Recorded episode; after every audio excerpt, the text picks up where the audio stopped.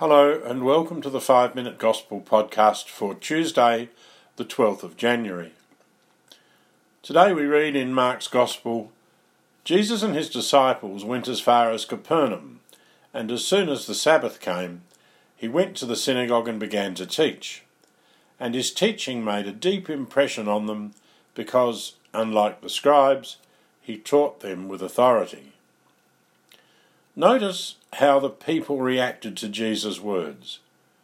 They made a deep impression on them, and they were so astonished, Mark tells us. The people saw that Jesus taught them with authority, and in the cure of the man in the Gospel, they saw that his word, Jesus' word, was powerful. As they said, even the unclean spirits obey him. Now, when Jesus was in Israel, the current belief was that unclean spirits had the power to bring about sickness, bad events, and death. The people, therefore, would have sensed Jesus' miracles as being like a battle between the power of evil and the power of God. Mark saw the miracle as showing that God's messenger, Jesus, was more powerful than the unclean spirits. It's valuable, however, to go back and stop for a moment and think about the reactions of the people who saw and listened to Jesus. And each of us might ask ourselves, what effect does Jesus' word have upon me? Do I let myself be astonished by Jesus' word? Do I let Jesus' teaching make a deep impression on me? In our contemporary world, life is very full. There's always something with which we can fill our time. School, university, work, family and friends, internet, chatting, texting and SMS, music and movies, sport and gym, going out with friends, good food and drink, parties and celebrations, places to go, things to do and things to see. In the culture in which Jesus lived on earth, there were fewer distractions and life was simpler. It's likely that the synagogue Sabbath liturgy would have been one of the high points of the week for ordinary people in the villages. In our modern culture, it takes more courage to allow Jesus' word to make an impression on us.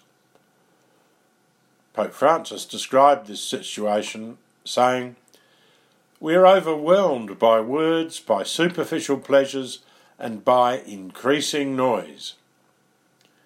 And you know, when we allow ourselves to be overwhelmed by words, superficial pleasures, and increasing noise, it's hard for you and me to let Jesus make an impression upon us and to astonish us. With the development of science and medicine, we no longer believe that unclean spirits cause sickness. But we do need to free ourselves from the slavery of all the activity, superficial pleasures and noise that are part of our modern world, because they are like unclean spirits that enslave us if we are not careful. You and I need moments of quiet, solitude and silence to listen to Jesus.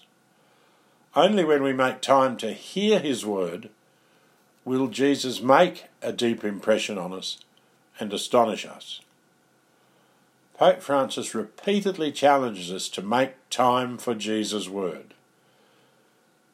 He has said, "The good news transforms us only when we allow ourselves to be transformed by it." Have daily contact with the gospel, he says. Read it every day, a verse, a passage, to meditate on it. Do not forget. Read a passage of the gospel every day. It's the power that changes us, that transforms us. It changes life. It changes the heart. Let's pray today that we'll always allow ourselves to be transformed by Jesus' word. Allow ourselves to have our hearts transformed by his word. May we recognise that if we're too busy to pray, then we are simply too busy.